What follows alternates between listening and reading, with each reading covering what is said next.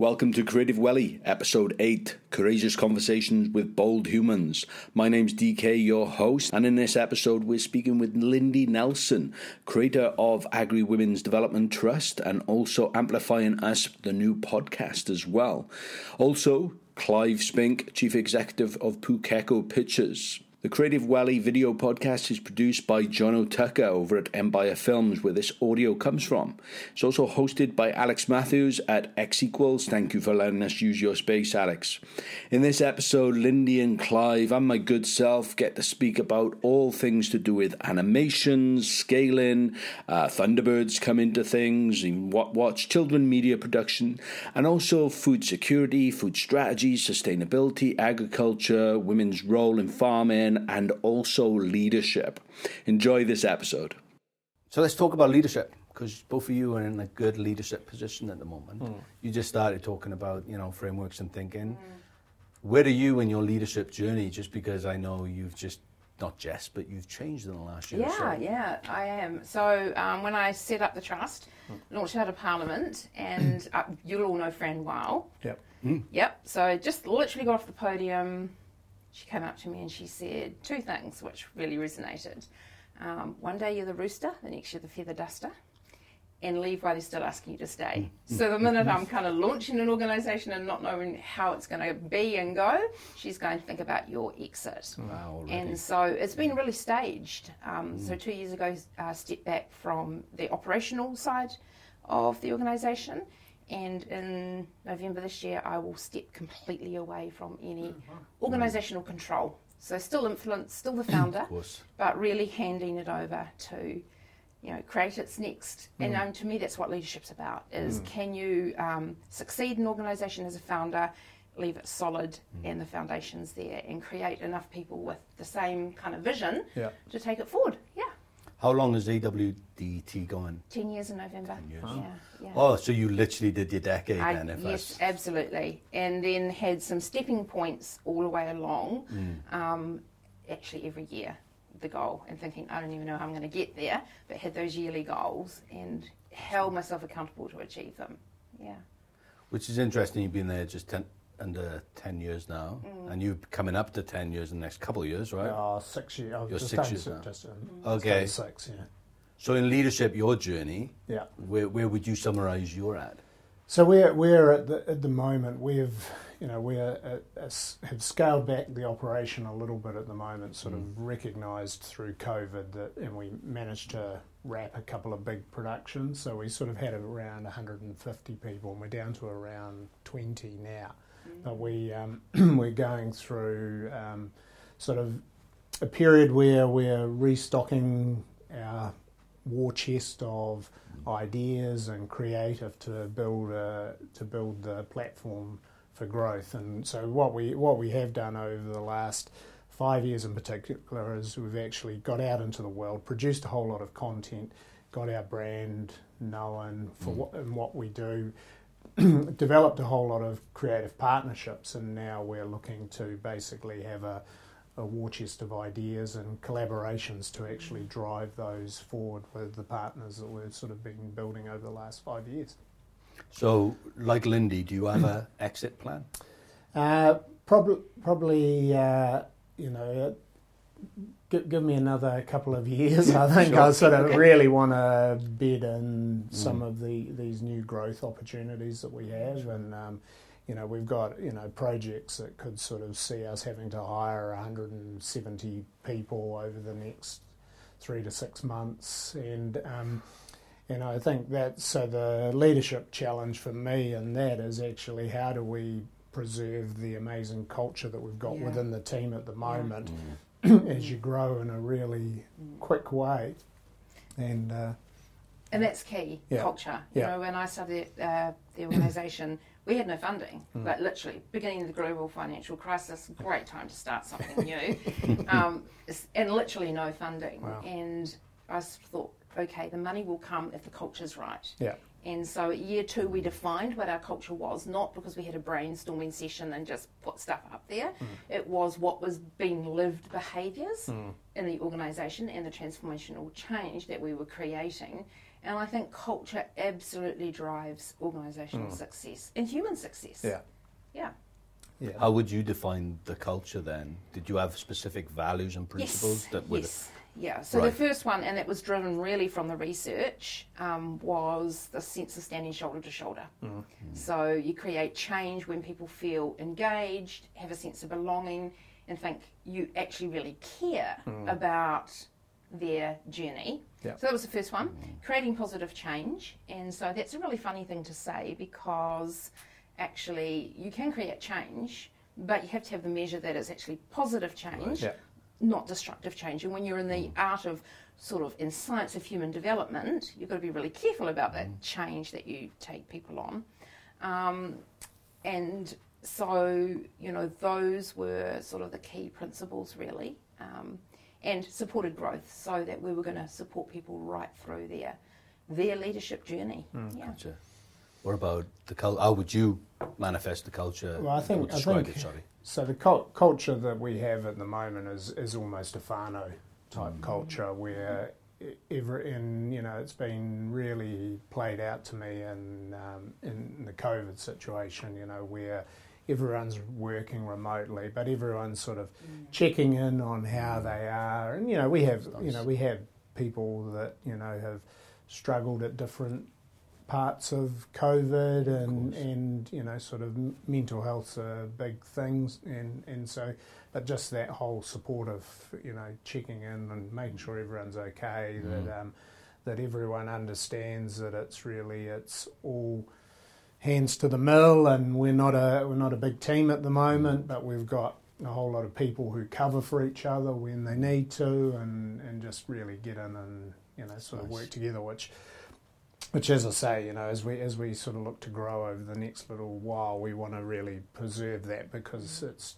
it's just something special. It's really interesting, isn't it? A whānau family culture. Yeah. I think there's been a big shift in Yeah. organisations to define that and what that looks like. And if we think of our own families, Mm. Sometimes you don't like your family members, but you love them. Yeah, mm. And Yeah. and I think that's kind of really where we need to think in terms of leadership Yeah. is that we can have courageous conversations Yeah. because we're knitted together in some way, shape, or form through values or And you know trust. family. It's in terms of blood and trust. And I think that ability to have courageous conversations that really change things is kind of the way of the future. And I love you brought that up. That's the tagline for this Creative Welly. Courageous oh, conversations with bold humans. Well, you know, I can read people's minds. There we go. DK? Yeah, mm. yeah. That's just it's good language, though, isn't it? Mm. And and it's important. I'm I'm fascinated at how you keep that whānau mentality uh, when you do scale to 100, 150, mm. 200. Like, is this? I, I know it can, but like already you have to consider different uh, operational and systematic things there, right?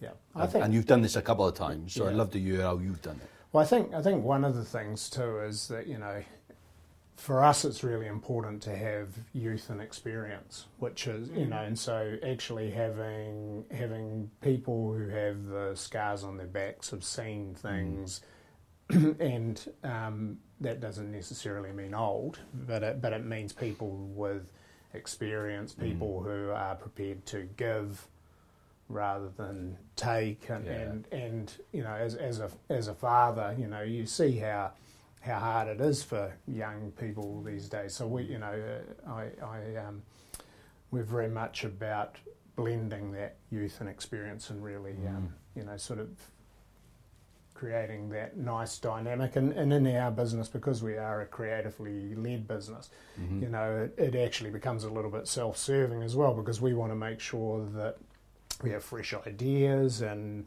and the way our content is consumed is changing. So we Yeah, actually need to be sort of thinking new as well mm. as you know so it's sort of it's a really nice dynamic of So do you build in like mentor, mentor kind of relationships when you do scale? Yeah, like we need to put someone of experience and surround them. Or Yeah, the so other. I'll give you an example. So what, one one thing that's really important to us at the moment is to grow our um, writing talent. So we have a lot of really talented writers in New Zealand, and um, but what we what we need to do is basically get a lot of people with international credits, so that when I go off Okay. to the market and I'm trying to sell a concept, I can point to this person has worked on this show and it's it's an international show. So that's really important, and it's it's hard for people to get Experience. the experience. So so we have um,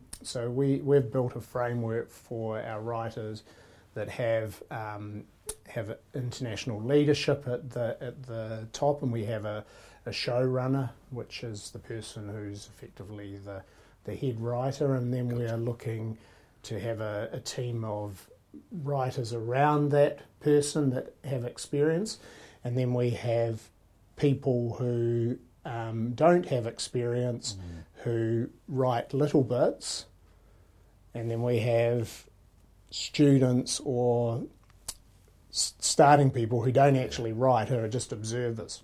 Right. So, and enough the- flavour. and so the idea is that as you deliver more and more of those projects, you basically move people along the chain and, and, and grow them. That's lovely. And that's been going for the last number of years. That's, through all your projects. Oh, that's something we're sort of really focusing on now as Yeah. a business. I mean, we we had a we had a f- fantastic. Um, he was our supervising producer, and un- unfortunately passed away last year, which was a which was a huge loss to us. But he um, he had had a real talent development philosophy. He was a he was a, a grumpy old Scotsman who who just had a had a Hey, hu- I've Scottish heritage.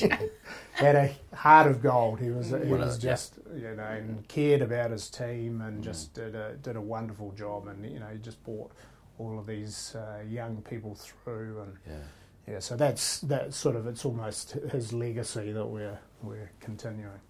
I'm hearing that word a lot more nowadays, legacy. People are ri- really starting to think deeper about the, the stories they leave behind and the stories they're leaning into to leave behind as well. And uh, I think the, the whole kind of literacy around Maori and kind of intergenerational thinking, all those things are coming together to start thinking a lot better about how we serve hmm. each other. Well, so storytelling is incredibly powerful. Mm-hmm. I mean, if you go right back into history, I mean, that's how we passed on culture and values around the mm. fire, telling mm. stories, and you yourself are really into storytelling. And the brain likes a story, the mm. brain can connect with a story. Of course. So, you know, it is no surprise people are looking for that. And, and I think of things that I've been inspired and motivated by um, film when I was younger Yeah, um, stories, you know, the sense of possibility. yeah. Um, so, yeah, I can totally get that. So going back to something that uh, you've been working on in the last 10 years of your life, what is the legacy and story that you were trying to tell with AWDT? Yeah, so it's actually evolved, and I think it's evolved as the organisation and the impact has evolved. Okay.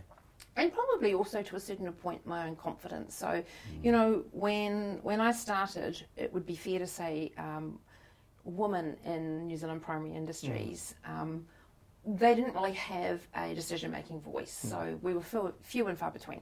And whether that was decision making at their kitchen table around their own farm businesses, right through to local um, councils, governments, right through to boardrooms.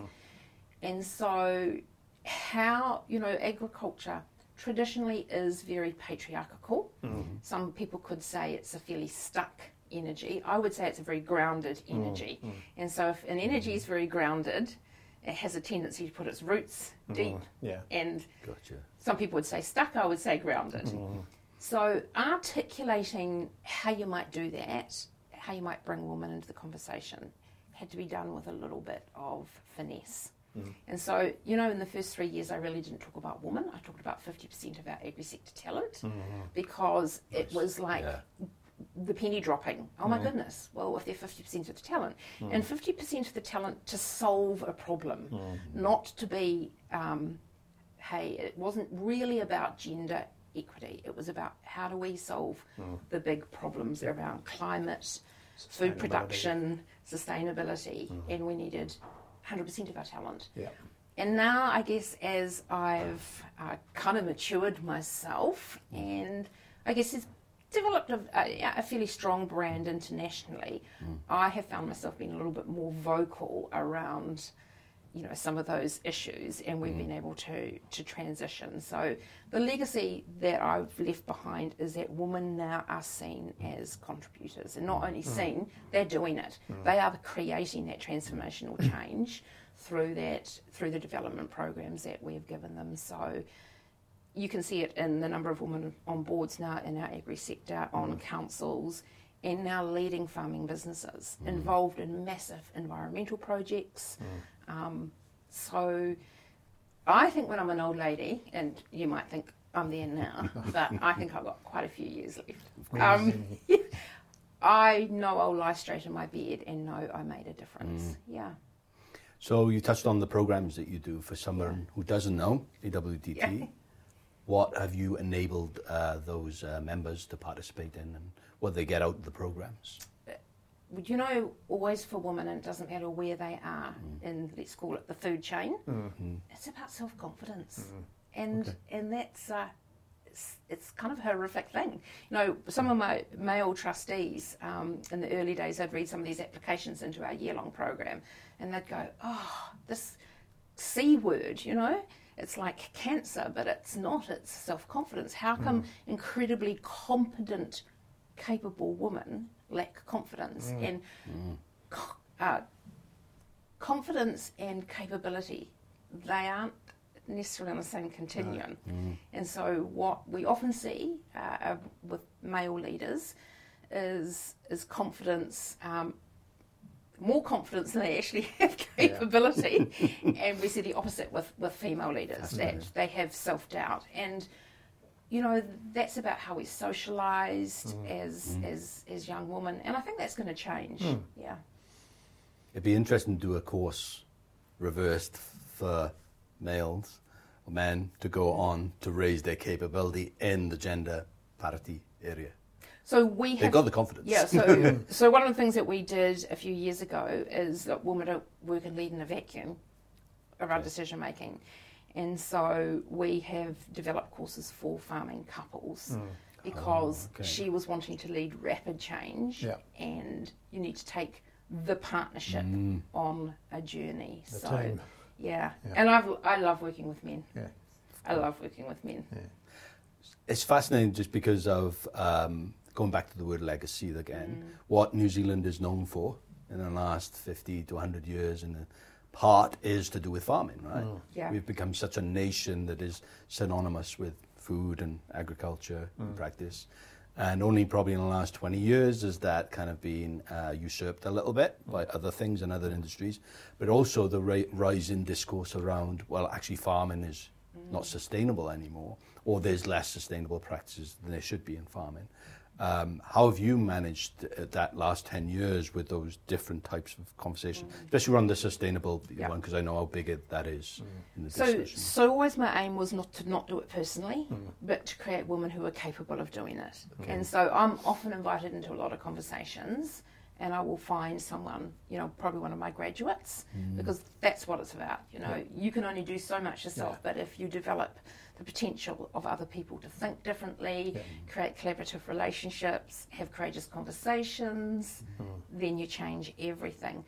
It's interesting though, isn't it, when you talk about legacy, because there's two dialogues running with agriculture. There's a media dialogue and then there's reality. Mm, and so right. if you think even back 10 years ago, global financial crisis, what pulled New Zealand through was New Zealand primary industries. Yeah. Mm. And there are, even in the last 10 years, there's specific times when, you know, we created the balance of payments mm. and people kind of don't understand that.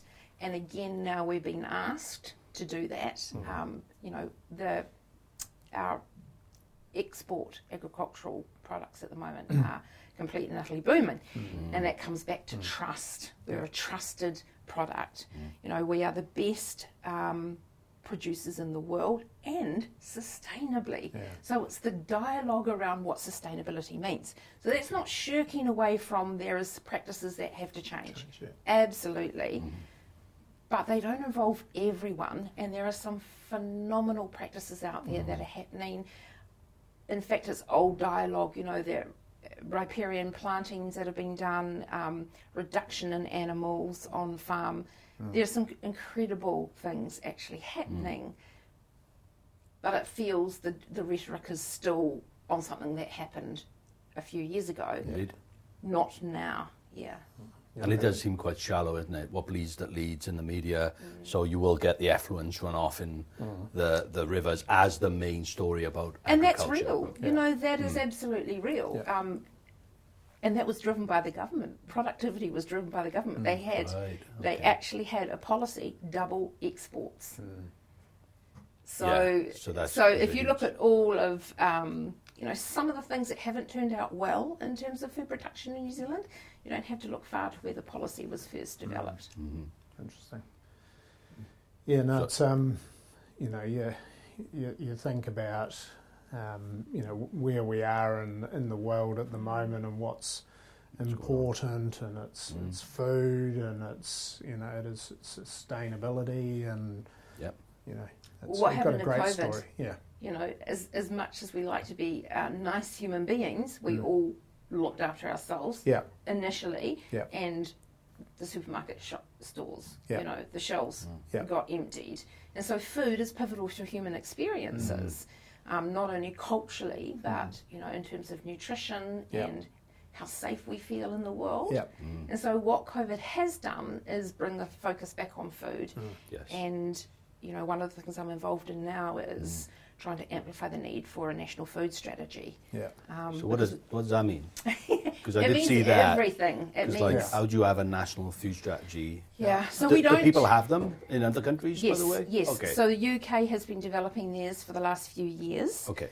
Um, and I'm a passionate advocate of grassroots up. Mm. So if any transformational movement has to start, it has to belong to the citizens Yeah. And to create us in effect. Mm-hmm. Because in a few years' time, we're going to be asking our citizens to make some choices. Yeah. And so they must be involved in that. Um, where we've got at the moment, we've got you know, uh, some organisations in New Zealand who think, yeah, we've got it nailed, we're going to develop one.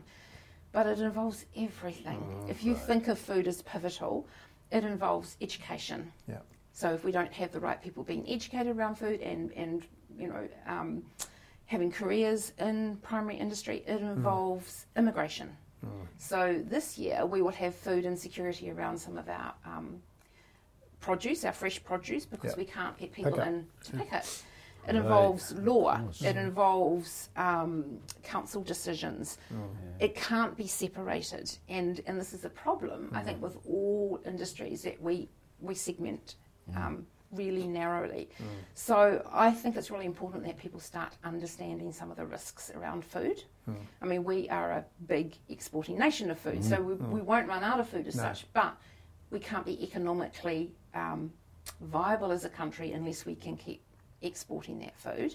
We have to do it safely. We have to do it within climate um, constraints yeah. now. And you're dead right, sustainably. But what does sustainable actually means? Mm-hmm. I mean, I think most of us in the primary industry are going beyond sustainability and go, how can actually we become regenerative in Mm-hmm. our practices? So, yeah. I'm just fascinated by you again taking on a big, juicy problem, Yeah. trying to make a dent in the, in the in the universe. But it's great what you kind of uh, highlighted there that the how many aspects it impacts on. Almost like that wellness budget that came out in so mm-hmm. many mm-hmm. areas it hit. It almost needs that kind of uh, awareness at that level. Is that what's the end game there? Is that is it a, a governmental national food strategy? I think the end game has to be something that is cross party mm-hmm. so that the citizens say, here's what's important to us. And so, whatever party is in power, for want of a better word, it has to be beyond politics. Mm. Right. Because what happens when people don't have access to food, it becomes pretty ugly pretty quickly. Yeah. Or, or money. So in New Zealand, we're talking food and you know the ability to earn export dollars, mm. and our primary producers around the world have a phenomenal reputation. Mm. We're seen as safe, and we are safe. Our food systems are remarkably safe. Yeah, I think about you know, you know, I'll, I'll look for country of origin on, mm. on You're- products. You're the sort of I'm- consumer we want. Yeah, because you know, actually, it's important to me, you know, to Yeah. know if there's been herbicides or pesticides, Right. you know, or what's Yeah. in the what's in Antibiotics, yeah, yeah. everything. Yeah. And we're, you know, our protein is predominantly grass fed. Yep. So it doesn't have those No. those additives in it at all. Mm-hmm. Um, one of the really lovely things that came out of COVID um, was this, you know, it wasn't lovely. Food insecurity, don't get me wrong, that was Mm. not lovely. I mean, at one stage, just under 900,000 New Zealanders were food insecure during COVID. Wow. So that's fairly remarkable. Yeah, so nearly a fifth of our Yeah. population. Yeah, yeah.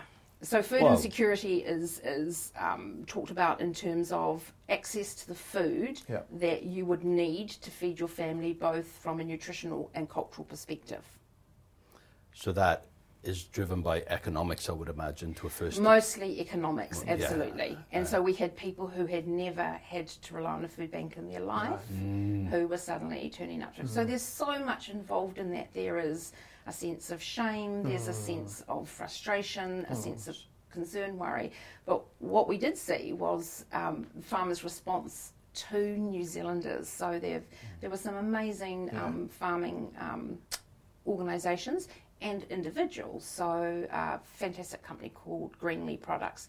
I think they put phenomenal amount of tons of um, protein um, into the Waikato. We, we had this amazing dairy farmer um, called uh, Wayne and Siobhan O'Malley who started an organisation called Meat the Need. So it was farmers uh, directly contributing and that, that meat was going to food banks. Now, food banks have never had meat, Right. the access to protein before. So out of challenge Yeah. does come innovation.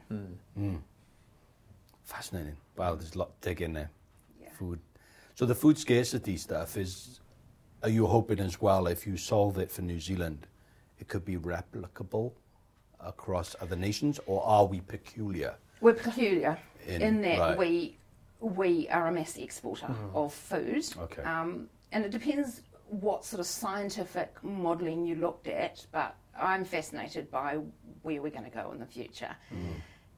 So by 2050, you know, some scientists are saying um, New Zealand, uh, Canada, and Scotland may be the only countries in the world that can actually grow food in the ground.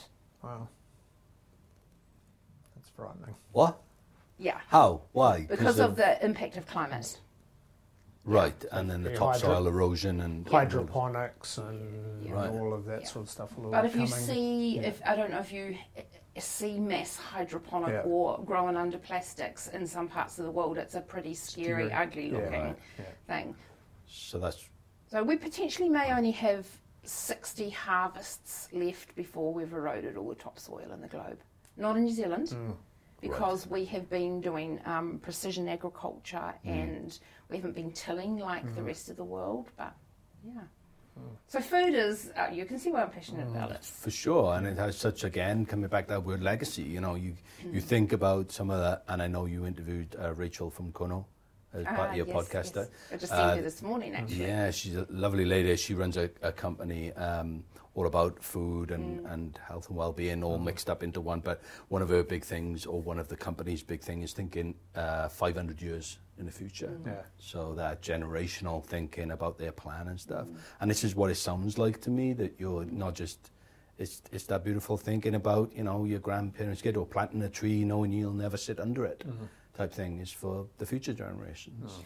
Well, I mean, how do you connect with food in, mm. in Wellington? I mean, where do you live? Can you grow food where you live? Um, yeah, I live out on the Western Hills in the, in the Hutt Valley, so I, I probably um, have a I have a little herb gardens about Yeah. about the extent of my sort of growing of food, and and uh, a lemon tree for the gin and tonics, and um, the that- priority, I love it. So, so could you think of of like a community plot where you know you might share a piece of land with your neighbours? Because this is Yeah. what you, the UK used to be about, didn't it? Sort of Sure, yeah. Having Yeah. plots of food. Yeah. Yeah, no. So um, um, my parents live in the Wairarapa, so they have you know they they have a about half an acre of, um, of plantings, and my sister's got about five acres with runs a few sort of. Um, So you just go home to the family. Yeah. Yeah.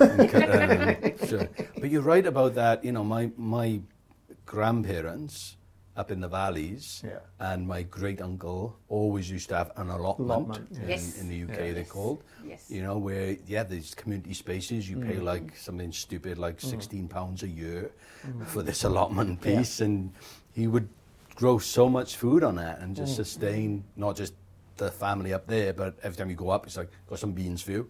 Yeah. Boom, like a bag of beans. That much. Yeah. It's like okay, so I'm eating these for the ne- next week or so. It was.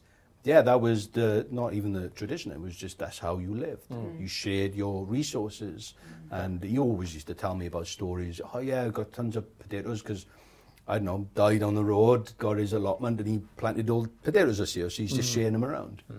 So yeah, we, we need to get back to that maybe. community gardens. Yeah, I like that. Mm. Well, I think it's getting back to community full stop. yeah, Is, isn't it really? Yeah. Nice. Yeah. Mm. And and I think that will be and comes back to the conversation about family. Mm. I mean, where does it start? Family, yeah, community, yeah, and then it spreads out from there. So if we go back to our roots of connecting around those principles, Mm. I think we'll pretty we will get it right. Mm, I think you're right. Wow. So yeah, juicy problems. Mm. Um, and simple life. You know, that's mm, that's you know the the simple art of growing something, cooking it, and feeding your families. Uh, definitely. it's good for the soul.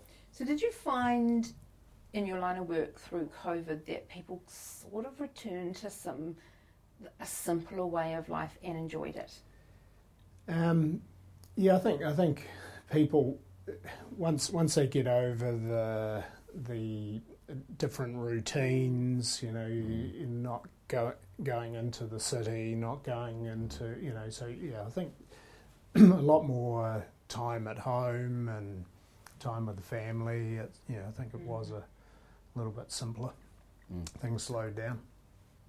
There's a lot of people. We we had a couple of people in here this morning talking about the impact, you know, on businesses and stuff like that, and uh, the culture again coming back to a, a culture and organisational business to allow their people to just slow down. Mm. Yes, you've got to look after the kids now and homeschool whilst doing mm. work. So yeah, we have a lower expectations.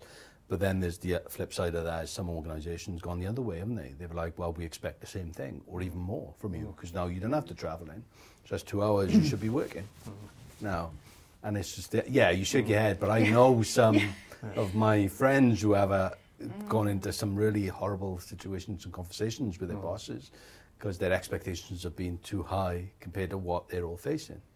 Yeah, I mean, So- we, we yeah. had we had the situation. You know, we have people who share care with their you know Right, sort yeah. of kids, and so every and every so homeschooling times, everyone knew. Actually, you don't book meetings during this time. People will work later if they need to. You Mm. know, that sort of becomes.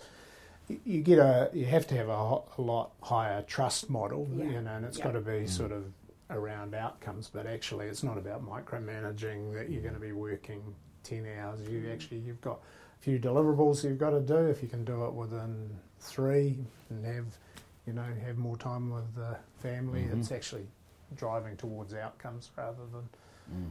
than hours. I mean, I, I found um, for a, there was a, a, a few of us that were actually all about we're, we're about driving the business forward, and, Uh-huh. and um, you know, so over the last three years in particular, I've done a hell of a lot of travel.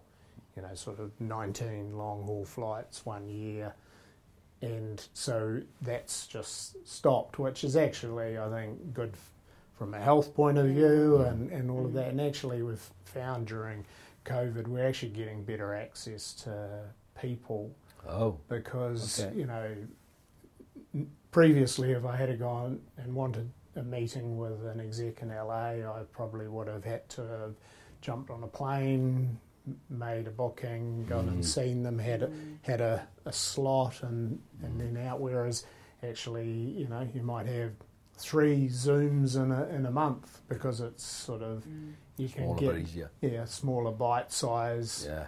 Basis. Unexpected now. Yeah. You know? That's fascinating. And because- Zoom's changed people's behaviour. Yeah. Here's my experience of it. it becomes almost quite.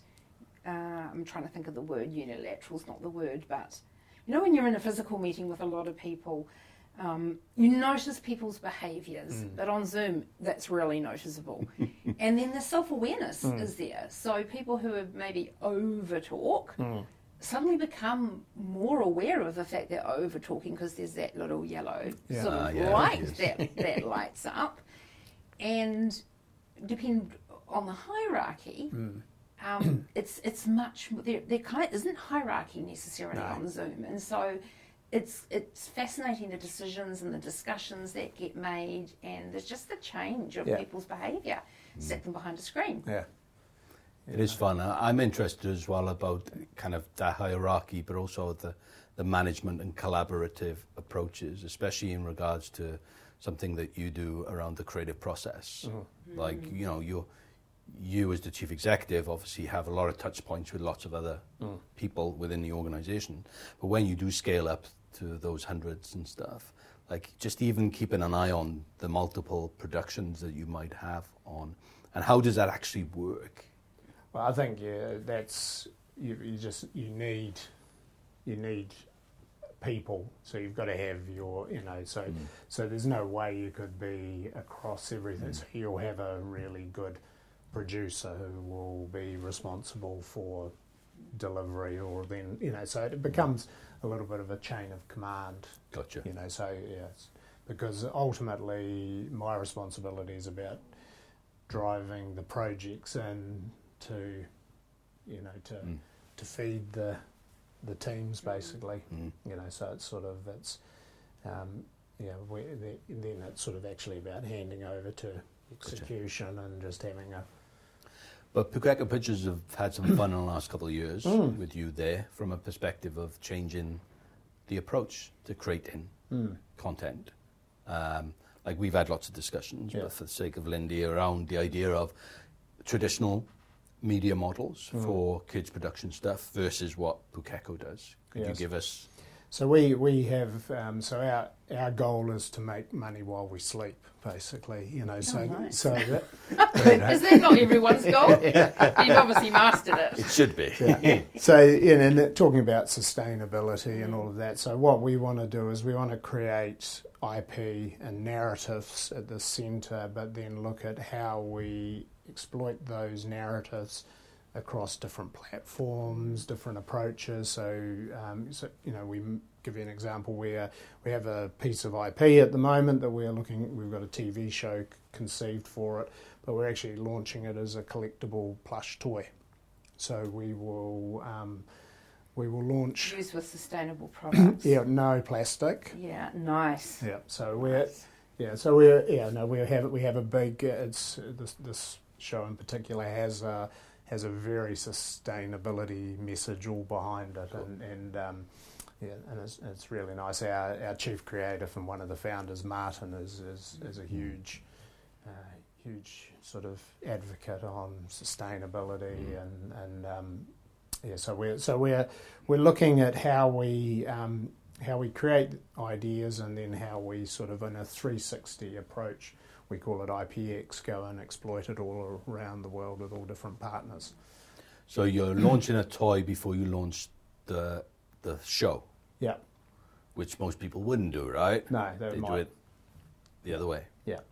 And then, Yes. so so I mean uh, uh, or we might we have a, a bunch of uh, children's books that we're writing. So we might so you know it might cost you you know hundred thousand dollars to put together a whole range of pitch materials to go out and pitch a TV show okay. Whereas you you might actually be able to uh, do ten children's picture books for that that you can launch out on the web. You can start getting some feedback, what people like, what they don't Gotcha, like, and then you've you actually have an income stream that comes in quicker for it. So it's actually about market testing things you're doing Mm. and just but just looking at how you um, get ideas So out there's there. been a real awareness, uh, as far as I can see, in the last five or six years about creating different films Mm. or um, narratives around girls and girls doing adventures Yeah. and girls becoming superheroes and so tell me about Well, some of those sort of things. I think the the our, our company was founded on the first project uh, was Jane and the Dragon, which was um, which was all about girl power and a young girl who wanted to be a knight. And um, and uh, there's a Martin, our chief creative, is the only male member of I can't remember the woman's name, but she runs a, a, a large feminist organisation Okay. that Martin is the only honorary uh, member of, and Okay. and, um, and it's it's amazing. You know, we I had a conversation uh, probably a month and a half ago by a, with a Swiss banker. This, um, this woman, probably in her forties, that said actually this was the show that really inspired me, and so No way. so yeah, there, there, there, there is a real power of um, of being able to you know empower people through content. So then we come back to growing food Yeah. and those sort of things. How do concepts like that get picked up and put into children's films or books? Great or- We have actually got an idea an idea of ah, this is why we maybe be There put together. yeah, which which probably can't talk too much about, For sure. but it's uh, it's Well, uh, what about the general process then? Any idea? Well, How does it become reality, right, in your mediums? Yeah, I think I think um, you know the the key the key I think is actually about um, making things entertaining and actually subtly putting the messages in that actually people then don't realise that they've actually had a learning experience. So we- we're probably in the kids space we would call it edutainment.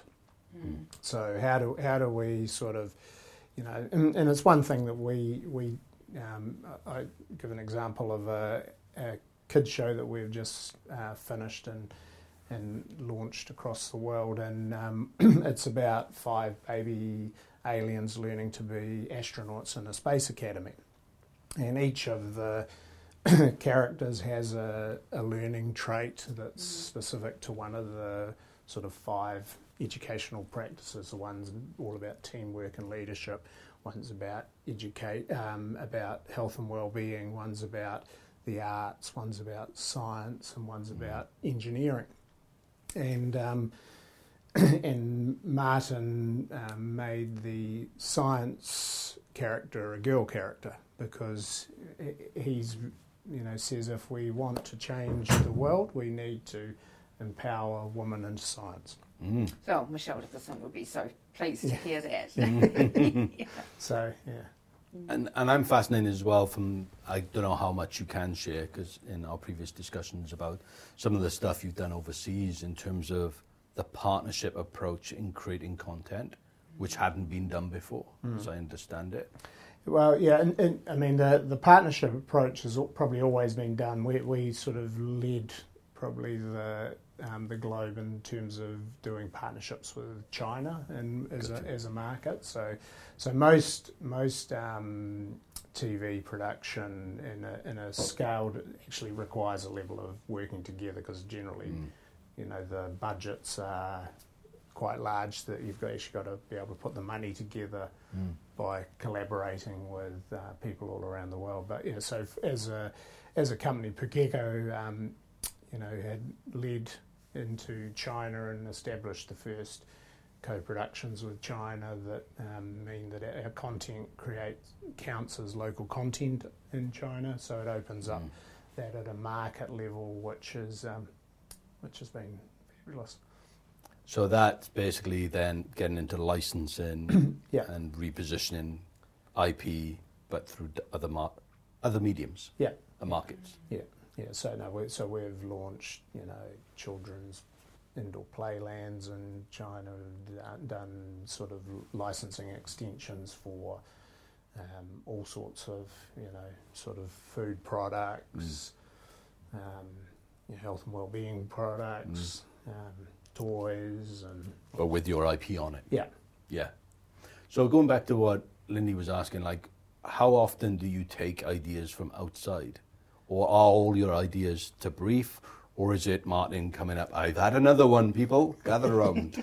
I think I think uh, our at the at the moment, what we're, we're probably finding that maybe half the ideas uh, are our own, okay. sort of in-house generated through Martin and the team, and then half are collaborating with other people. And so, so one of, one of the things I'm working quite hard on at the moment is is almost having a creative cooperative where people can. Um, we, as a business, we actually don't take unsolicited ideas because mm. that, that that's a little bit hard because you run the risk of someone pitching in you, an idea into you and you've already been spent two years developing something that's similar oh, and so okay. so you have to be quite careful on that sort of stuff. I never thought about that.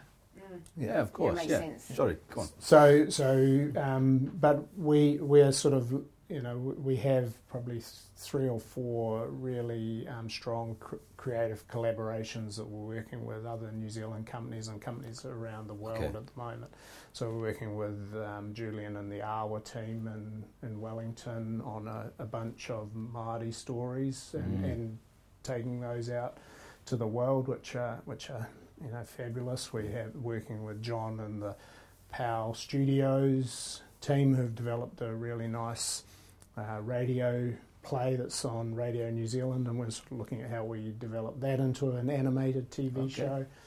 We're working with DreamWorks on some on a on a property and, and a, um, a bunch of other sort of offshore partners as well. Mm. So, so at the end of the day, because our, our company's actually because it was established by Sir Richard Taylor and Tania Rodger, Mhm. the founders of the Weta Group, and, and Martin, they came together to produce Jane and the Dragon, which was Martin's award-winning book. And so, so the company's always been quite creatively led. So, so we understand the value of creative. We understand um, and want to, you know, sort of look after creatives because ultimately, that again, that becomes self-serving. Because Mm. if you if you respect the creative, if you value it, and you you then pro- provide a vehicle to be able to see it realised and, Yeah. and and in the market earning earning a dollar, then, then you know you can look after the creative people in that process.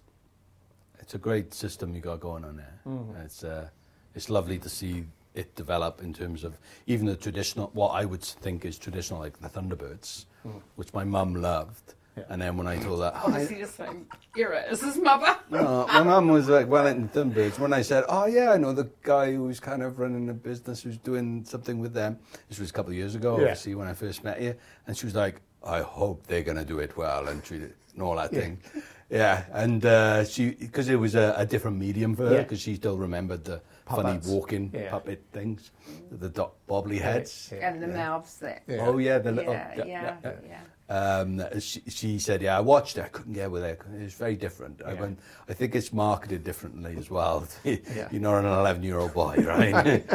so it's different." Yeah, but Lady Penelope probably Yes. she Yeah. she was one of the first sort of you know you could I could relate to Lady Penelope. Yeah. Didn't want the pink car, but she was a sassy lady. Yeah, she was. Yeah. In the had back of the car with a Yeah, G&T and a um, little. yeah, but- cigarettes. Yeah, we had to take out the cigarettes. I remember that. It was a bit contentious, wasn't it? The cigarette and the G&T. Yeah, but she ran the show. Yeah, she did. Yeah. I can't even remember her as bad. So she oh, was like, Parker, Parker, Parks, Parker, Parks, or Parker. Parker, yeah, the, yes. the, the chauffeur, and yeah, between her and the chauffeur, she really, That was the kingpin, yeah, she was the brains behind it all, really. Fascinating. Well, this is how I interpret it. So As a young girl. In our version, uh, we had uh, so David Graham, who played the original Parker, voiced our version of Parker Wow. as well. Oh, so, that's so really cool. He's, he's the granddad and Peppa Pig as well. So he's granddad Pig and Peppa Pig. Wow. So he's um, he's, he's an amazing um, voice actor in, in the UK, and uh, we had uh, Rosamund Pike as Lady Penelope in our version as well. So. That's kind of cool, right? So, can I just ask this? And it's No, not a question that's related to any of this, but I just like keep looking at the little badge on Little your button. on your um, blazer, Yeah. and I can't quite see it. But if you tend to wear something on your blazer, it tends to mean something to you. Yeah.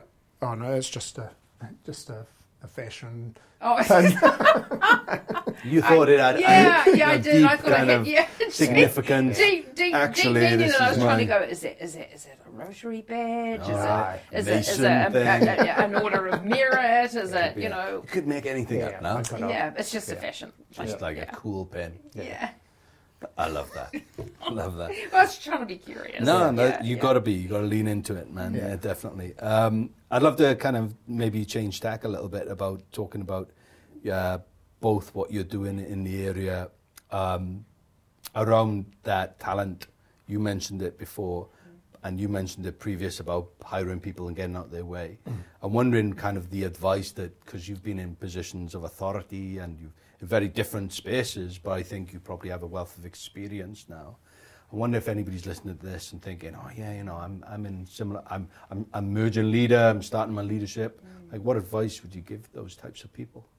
It's interesting you say authority because I've never Mm. seen myself as in a position of authority. Influence, yeah, Maybe it's a, absolutely. a, a wrong word to use then. Yeah, but yeah. no, but I think I think that's probably how people do see it. I mean, Mm. leadership for me is very, very clear. It's behavioural, not positional. Could you expand Yeah. what you mean so by it's it's how it's what you do, Mm. but it's behaviours, it's leadership behaviours that I think can, if they're enacted right, lead to leadership positions. But everyone can have leadership behaviours without necessarily having a leadership position. So it's something I'm really, really passionate about. Is that you know because the word leadership traditionally has evoked a positional Yeah. responsibility. Nice. Yeah. Whereas I go, it's behavioural. And so it's the behaviours that create um, those changes. So wherever you are in an organisation, you can bring behaviours to your work, which really creates that that transformational change. And what are the behaviours? Oh, well, building trust is Yeah. is absolutely one, and um, you know, I I love military models hmm. because the military have to get it right. Hmm. Because if they don't, people don't come home. Hmm. So, and they're deeply researched. So, most military models they look at human behaviour and how we think, What act, and behave, and and then they, you know, create a framework around it. So, there's a Canadian um, trust model, and it's, it has four really key behaviours, and that's why I kind of love it because they identify what that is. So integrity, and we all know what that is. Well, actually, no, we don't all know what integrity is. but uh, to me, it is actually about doing what you say, and um, you, you know when you're outside of that, you you admit it. So integrity, predictability, and I think predictability in human behaviour is really important. So I kind of know you and I know how you're going to behave and you're not oh. erratic. Hmm. Yeah. Um, benevolence, which hmm. is a really old fashioned word, hmm. which is like, I've got your best interest at heart. So when you're acting with your team, they kind of know that you're thinking about them. and yeah, and competence. And competence is really important because you can be predictable and have integrity um, and show benevolence. But if people can't trust your judgment hmm. or don't think you're good at what you do, well, you're going to lead people down a slippery slope. Hmm, fascinating. Yeah. So What's that called again? The, Oh, it's a, just a Canadian trust model. yeah, Canadian trust yeah, model. and it has go. those hmm, four behaviours. And I think if you can do those um, repeatedly, you'll build the right sort of behaviours in, in any team. And you don't have to be a leader to do those, No. but you'll probably get to a leadership position if you do do those four behaviours.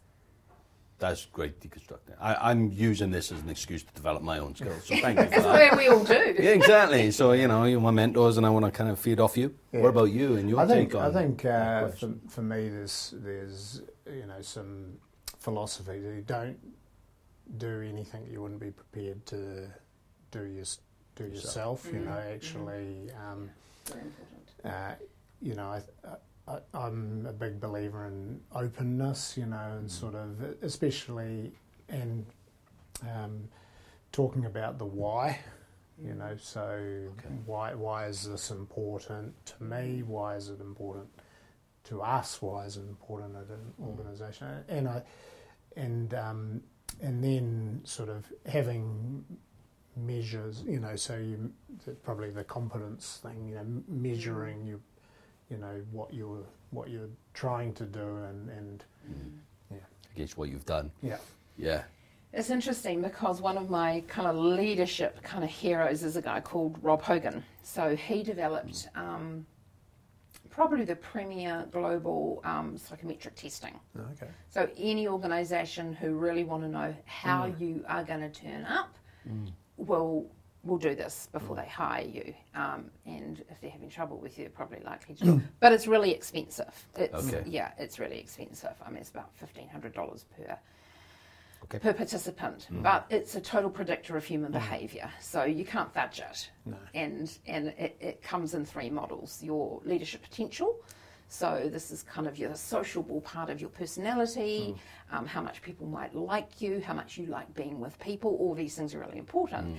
Um, the dark side of your behaviour, Ooh, here we go. which we- and we all have. Yeah. yeah, yeah. So under stress, how are you going to show up? How am I going to show up? And I know my two dark traits: colourful and mischievous. They're just really nice words for um, really antisocial behaviour, um, and then values because we. You know, we pay attention to our values. But here's this lovely little model called Get Along, Get Ahead, Find Meaning. And get along is, you know, it's literally like um, Maslow's hierarchy of needs. yeah. You know, actually, as humans, we have to build collaborative relationships. Um, we, you know, we have a really strong sense of belonging. And so, get ahead is resources to be successful. So, you know, will you pay? Do you treat people right? Do you pay people well? Um, and that find meaning or purpose. You know, our deepest fear there is unpredictability. Mm. So people like predictability. Mm.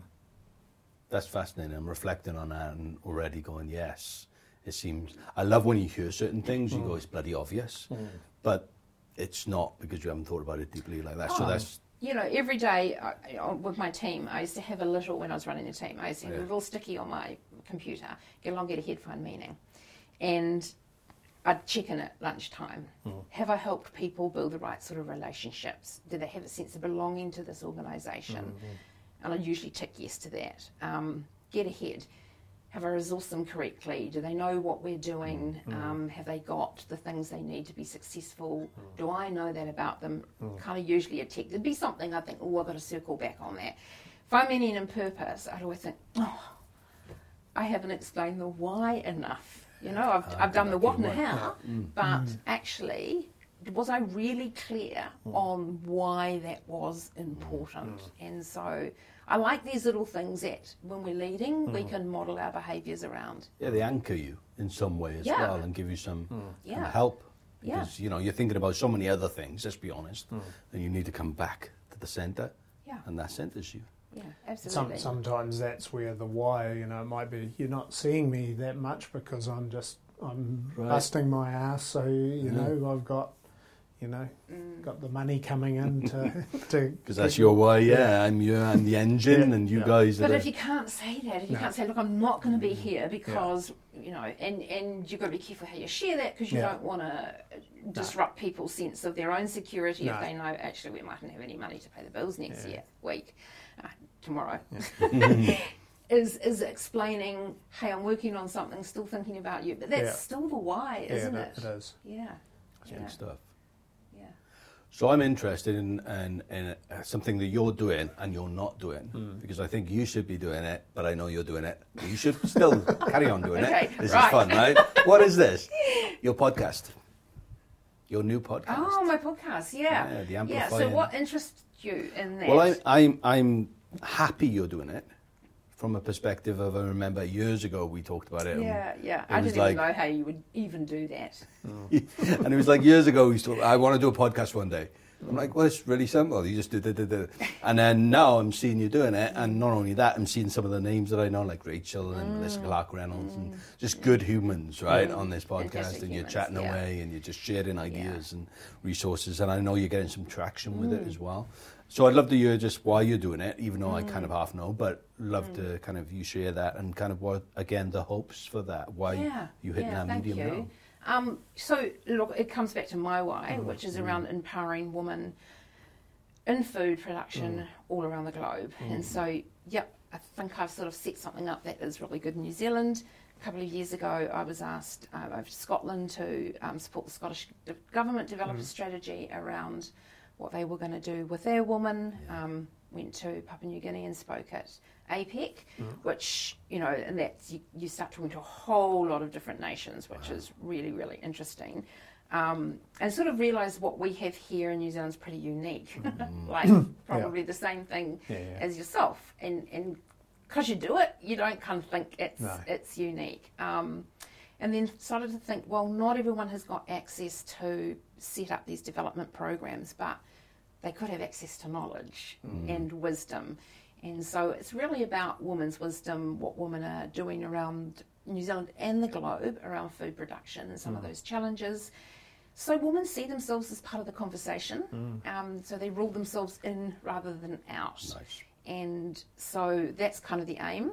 At the moment, you know, half the listeners are global listeners, which is a which is a surprise. It's a lovely Um, surprise. Yeah, a lovely surprise. I haven't really sort of marketed it as, as Mm-hmm. such because I did get some good advice, not from you, but from another smart man who said get better at doing it before you. Um, and so, you know, Mm. Yeah. how do you get better at doing something? You, you, you talk to some great friends, don't you? Some Yeah. other great humans. So I've been talking to, you know, gorgeous people like Melissa and Mm. Rachel and some of these amazing women that I've met on my um, way around. So yeah, and it's fun. Mm. Although I'd be terrible in the film industry because that first time you, I mean, I don't have a problem talking. Oh, the red button you are going to talk about, right? Yeah, yeah. First time you switch it on. Oh, Come on. yeah, well, it was even the technical setup because I hate Okay. technologies. And the script I run in my head is Linda, you can't do technologies, you know, you're useless. Um, and so I thought I had to research what mic to get. And I was, so I did the whole research thing and mm-hmm. I was set on getting a Technica. Okay. Yeah, yeah, not the Blue Yeti because the Blue oh, Yeti had a few problems. The Audio Technica. Yeah, yeah, you yeah. do it in so, your- but I your couldn't get it wardrobe? during COVID. Do it in your wardrobe. That's Uh, that's, that's a another take one, yeah. No, the- but what I have done is I've put the duvet right over the top of me. Clever. But being a woman of a certain age, that only works for five minutes, and then it's like, whoa, it's like really, really hot. Yeah, Um, it works, but it doesn't work. yeah. You're right. So we couldn't get the Technica because it was COVID. Oh, so I had to go with the Blue Yeti. Okay. Very first recording. Do you think it would work? No. It's Plug and play, isn't it? Yeah, you just was plug it in plug and you play. play. You have to do different Oh, have to- adjustments on Oh, your okay. on your computer, and so yeah, yeah. But you see, we can we can learn. It doesn't matter. But you're away age we are. now. You've done what, a dozen? Um, 10? Yeah, about ten. Yeah. so I've got a few more in the pipeline, Cool. um, and some amazing women to talk to, and yeah, maybe sometimes maybe I'll talk to men. I don't know. I don't know. It just I When you've mean- exhausted yourself of all amazing women, which will be Well, never, won't- maybe. ever happen. You know, so, uh, yeah. but I, but I love the idea of de- democratizing voice and and giving people. This, Mm. Yeah. I don't like it. It's over overused this word agency, but I think it's it's credible in this Mm-hmm. context, giving people agency to tell stories, to Mm-hmm. find other stories, to Mm. tell their stories and stuff like that. And yeah, this has a, a threshold of. Mm. Access that not everybody can do this. In other words, uh, Right. resource No. whatever. but I think everybody can do podcasting because most Yeah. most mm, just sign up to a SoundCloud, Yeah. put it on your phone, press record, and now we're away and we're podcasting, which is amazing.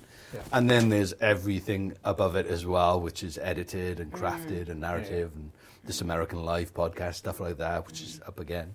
Uh, but I'm always fascinated by when people just have a crack, go, and then how they develop their voice through it. Mm. And so I'm interested in, in next year what you're going to sound like.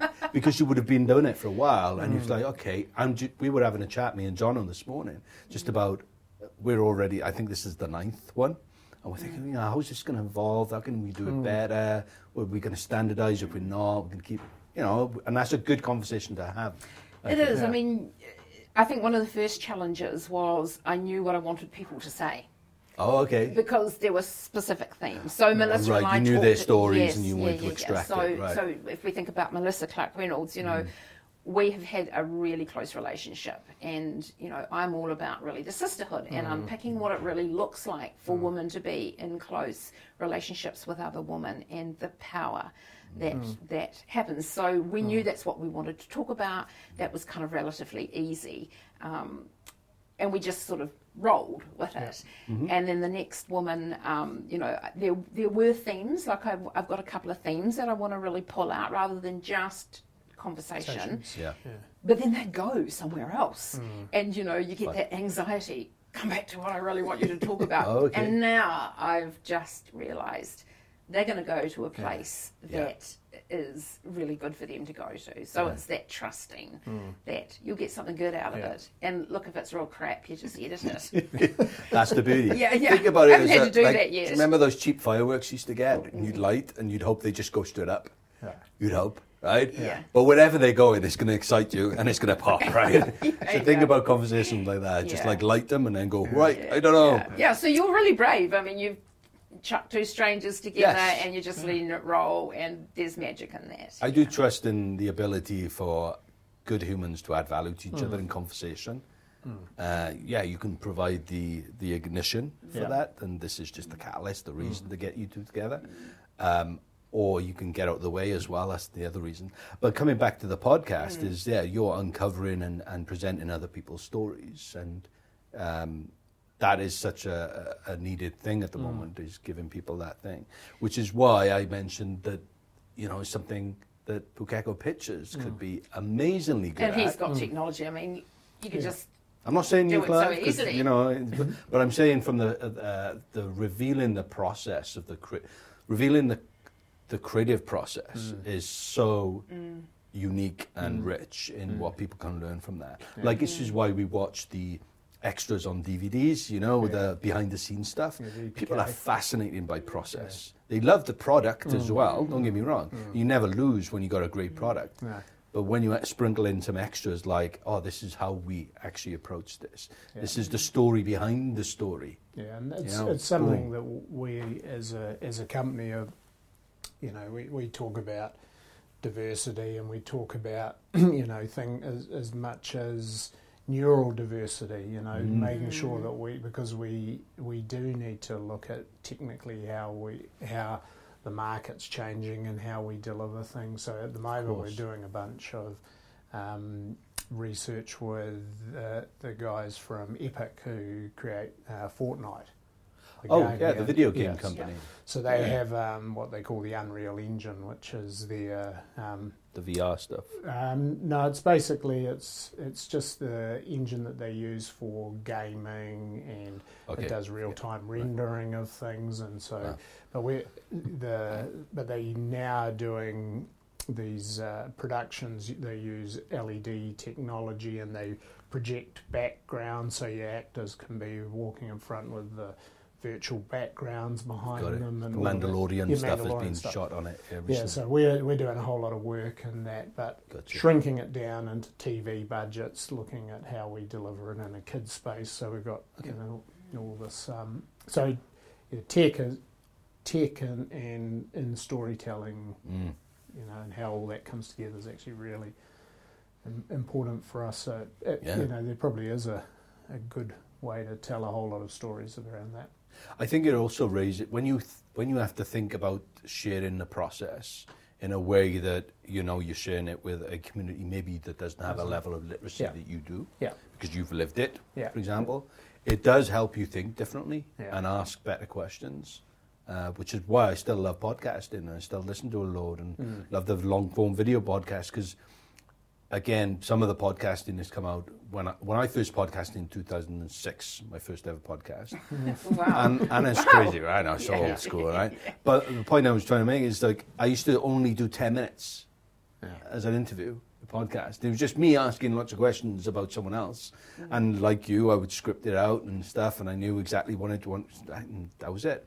And I did that for nearly six years, right? And I had a ball, a ball, mm. sorry, and learned so much. But now I don't listen to any of those types of podcasts. I listen to like long form conversational stuff where mm. people just chat and, mm. and extract and follow tangents, which mm. we're scared to do. And we think we have to highly produce things. But this is a different medium now. Unless it's on HBO Max, where you know you're going to get something beautifully crafted. No, you're, you're asking you know different. So it's really interesting because, um, you know, when I sort of thought about this, I thought about maximum listener time. How long would women have? Okay. So they don't have 90 minutes or No. two mm. hours or three hours. Mm. They have 30. Mm. And Gotcha. so I sort of thought about women driving in, the the, car. car. to pick up their children Perfect, or, yeah. you know, going for a walk. And so I'm kind of trying to keep it sort of short. Tight. And, you know, a couple of women said, oh my God, it was like listening to a conversation, like eavesdropping at a coffee shop. And I said, that's perfect. That's exactly, you know, what I want you to, to Yeah. pick up from that. So I guess it has to match who your audience. Audience. Totally. Yeah. Yeah. Totally. Yeah. I know that. Uh, yeah, some of the long form stuff I'm getting, and I should tell people, oh, I'm- I would just watch this like Whitney Cummings talking for two and a half hours with someone else. They're like, two and a half hours, just like two people talking. Hmm. like, yeah, but it's like going out for a cup of tea with your mate or a cup of hmm. coffee. Or it's the hmm. same kind of scenario. Yeah. But you're right. Now you're just eavesdropping, and you can pause it at any point, Yeah. and like halfway Yeah. through and stop, and then go off and do Yeah. whatever. Yeah. Or but it's different for women, DK. They probably if they pause it, they probably aren't going to come back. You know. Is that right? Okay. See, gender differences maybe that there. Yeah. and and where our women work as well. Yeah. Good point Yeah. as well. Um, the whole kind of women in agriculture is a very different scenario than women in work, right? Probably. Yeah, yes and no. So a No. lot of my listeners would be women who would have a corporate role, but they have Okay, a corporate sorry. role within within the agri thinking. sector. Yeah. Yeah. Maybe women just have thirty minutes.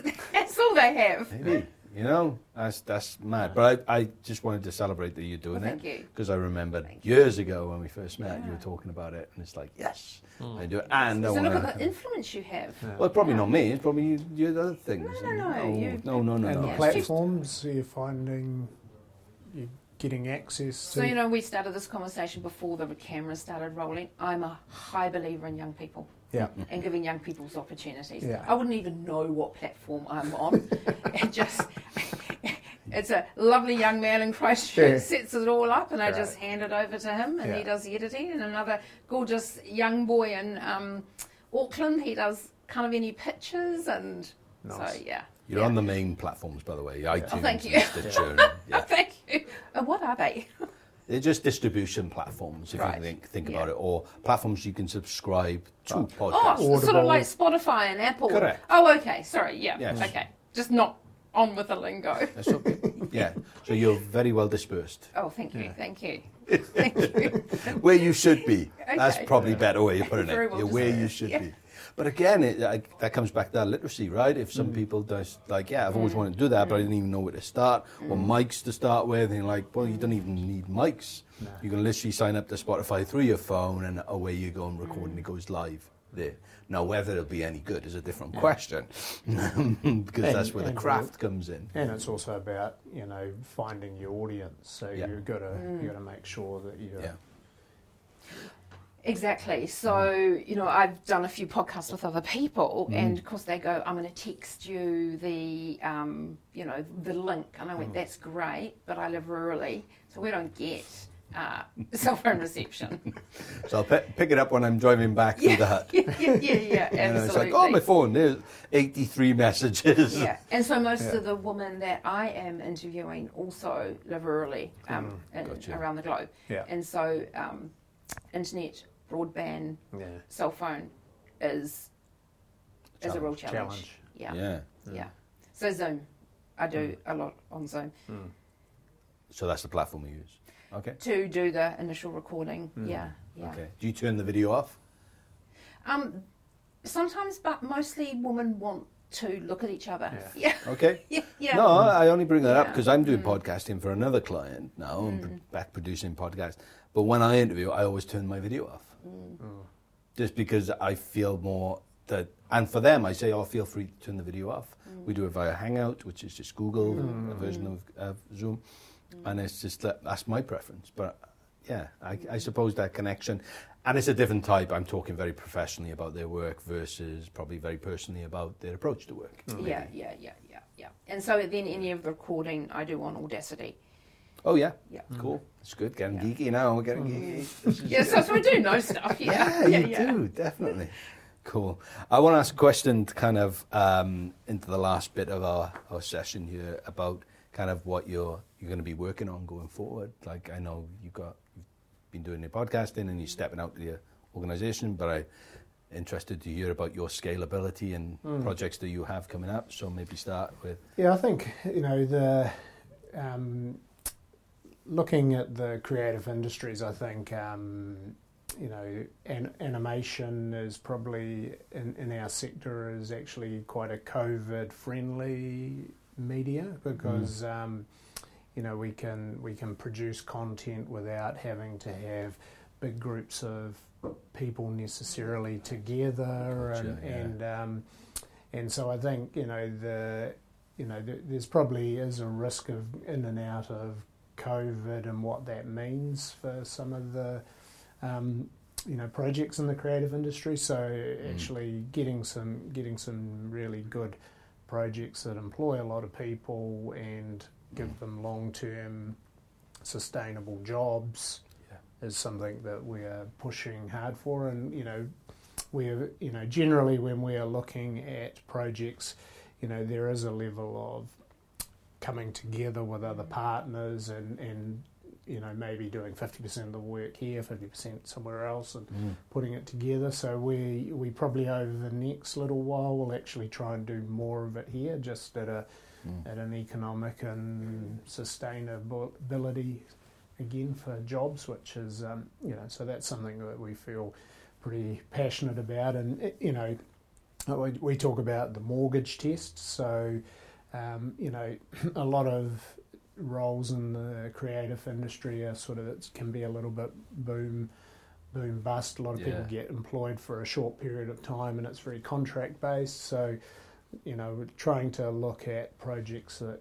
provide a you know a, a job that people can then go to the bank and get a mortgage you know that that okay. sort of is we we feel pretty passionate about that as well. Yeah. So, so um, and uh, create you know we've done a lot of work in building a whole lot of relationships offshore. So how do we create, as I talked about, those platforms for New Zealand creatives to to then and we can help access Mm. offshore um, money and platforms to to pull that together, but respect the creative um, process and, and the creators. You know, Mm. keep them at the centre of things. So um, yeah, so quite exciting exciting times. A number of uh, amazing projects with some incredible people. We've you know secured the rights to a. Um, to a US author who has um, the same number of book sale, sales as Lord of the Rings and half the number of books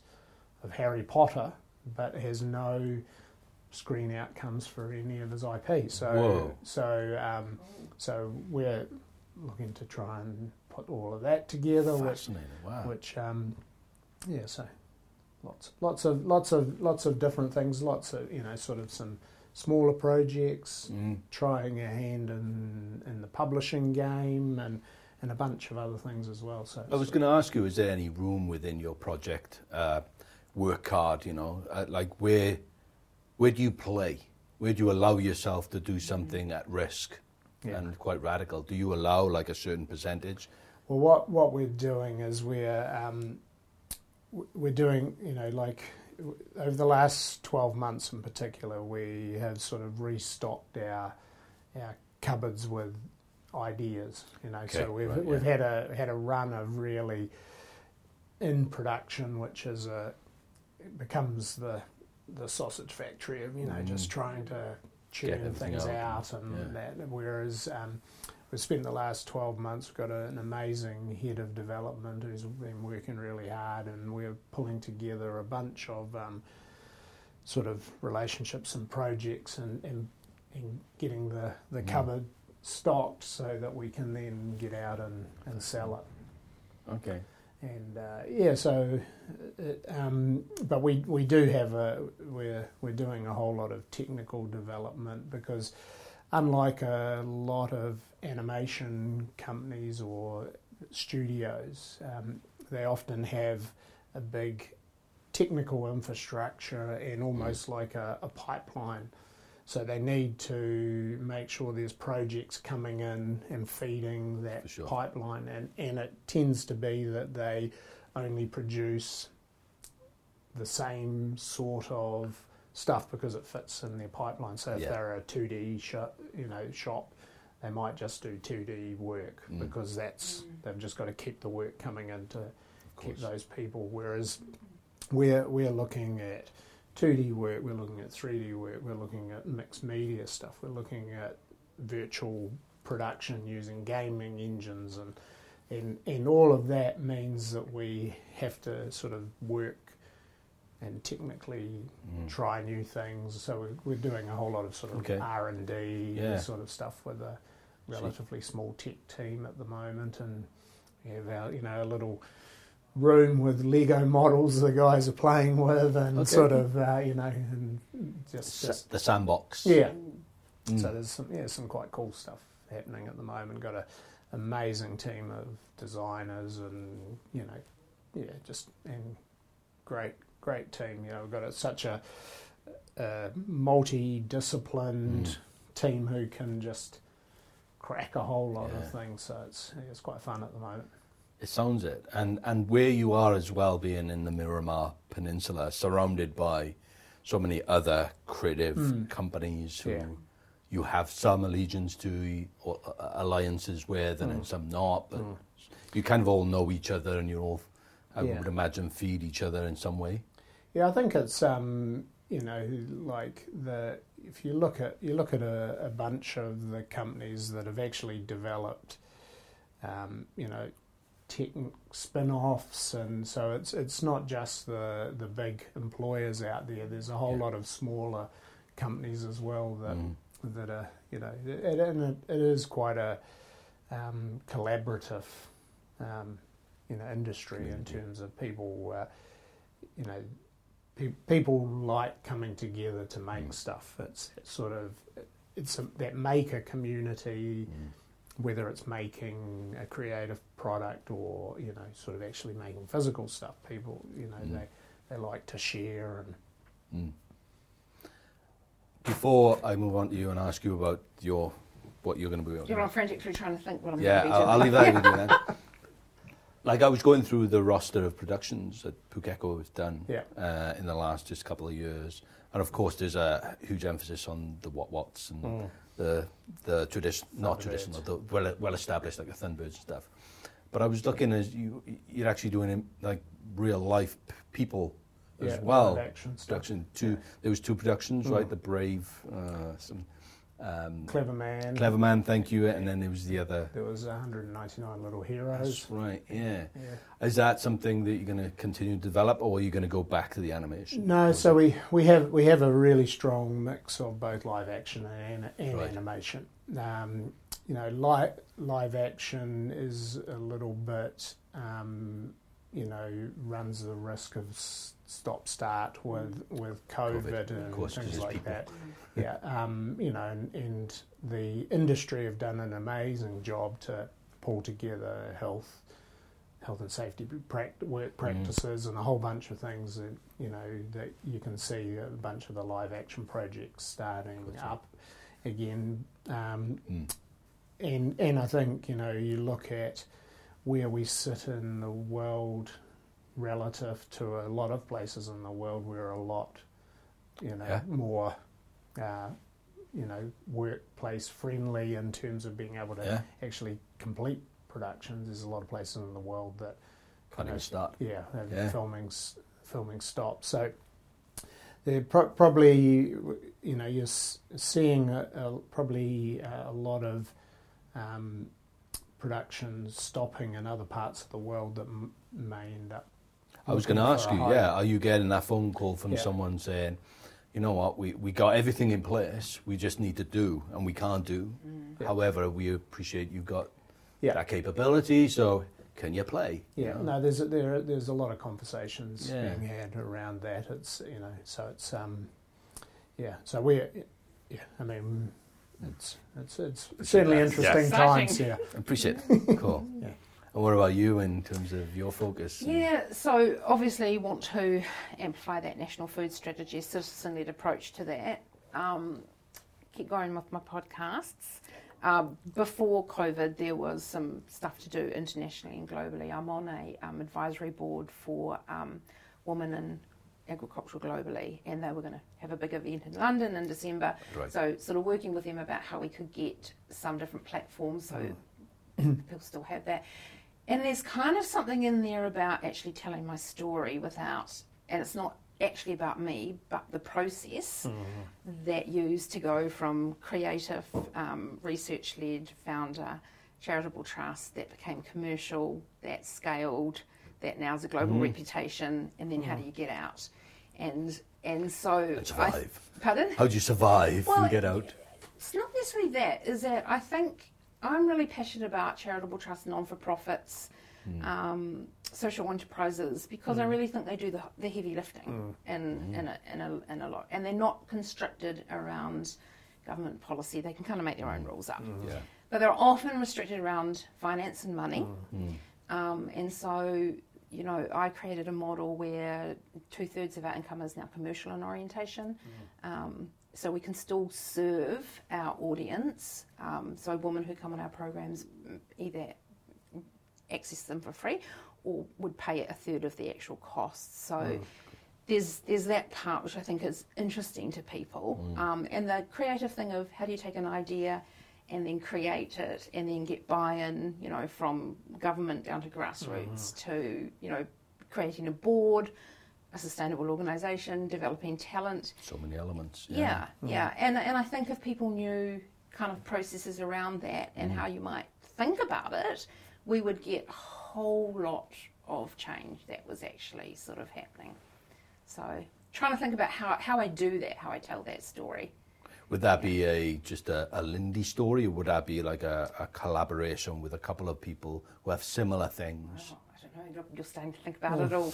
Yeah, Or- straight away. I'm yeah, going into. yeah, uh, already. That could be like to, a. to be could it be honest, online, like a Coursera yeah, course? Yeah, yeah, To be honest, um, it's it, it, founder exiting an organisation is quite rare, and leaving it in, in good heart. Um, charitable trust that's commercial orientation is quite rare. I don't say they don't exist, but it had, in a way, I have broken a few models to create what we've sort of Yeah. um, yeah created. But I think there is some value in sort of unpicking that a little bit so other people can go, oh yeah, actually I've got this idea, Yeah. and now you've just given me maybe a potential model to actually bring that idea to life. Mm. Yeah, Well, so maybe lots to do. Someone listening to this would be like, hey. Yeah, you- plus plus it's still farm, so Yeah, there's that small thing of that Yeah, big plot of land that you live Yeah, on yeah. with And lots of other living things. So we're looking at our own farm about um, how do we do things differently? How do we get to carbon zero? So we're Ah, about sort okay. of um, fifteen percent. We, you know, um, in terms of some of the things we're doing, we need to probably get to twenty five percent. So how do we get to that extra ten percent? And, and do it in a way which is yeah enhancing and all the good things in life. so you still got all the cows. Cows, no cows. No cows. Oh, actually, that's I'll tell a lie. Yeah, we do have cows and calves, but not like milking cows. yeah, sheep- correct, yeah. sheep, Sheep beef. and beef. Yeah, Sheep and beef. Hmm. Yeah. Fantastic. It's a great plot of land you have up there. It's I'm very blessed. It's mm. living rurally is is pretty cool. And mm. look, seriously, in COVID, it mm. was it was like beyond cool because we could just go about our daily business, and we're very appreciative of of that. But we were earning money for the country. Very as, great. as as we use. So Yeah. Yeah. those those industries that can still keep functioning. Mm. is yeah, the creative and also the agriculture. There is some, you know, mm. uh, complementary learnings and mm-hmm. lessons and mm. things, and especially like you say for the country, if they can keep us all afloat, because we're still struggling, right? Well, I think we, Once haven't the even, borders we haven't even really seen the struggle Yeah, that's the thing. to its full extent. But we are five million and not fifty million. No, that's right. And so, if we can create We can and grow solve our problems locally mm. and regionally, mm. I think we should be okay. Agreed. Thank you for doing this. Good humans. That's been As are pleasure. you. Yeah. Interesting. Thank just like stepping into this arena that is odd. Yeah. So thank you. Did we cover everything? Probably not, but Probably not. I know Some that. it- I can't- Did, have I, we did I miss anything really have we done ninety minutes? about that? Yeah. Oh Lord, I felt it was about yeah. nineteen minutes. No, it was 90. I think that's right, Jono. Mm-hmm. Got the thumbs. Mm-hmm. Yeah, that was 90 minutes. Awesome. I'm very conscious of people's time, so I don't want to bleed, Yeah, and thank you. we can Thank t- chat forever. Okay. But like, I'm just stealing your ideas here, about. So thank you. That's It's been fun. Yeah. That was Creative Welly, episode 8. Thank you for joining us. And again, thank you to Jono Tucker over at Empire Films, who produces the video podcast for this, where the audios come from. And also Alex Matthews, who's the host of Creative Welly at his office there at X Equals on Cuba Street. Good people. Thank you again for giving up your time and listening to Creative Welly. My name is DK, and keep having those courageous conversations with bold humans.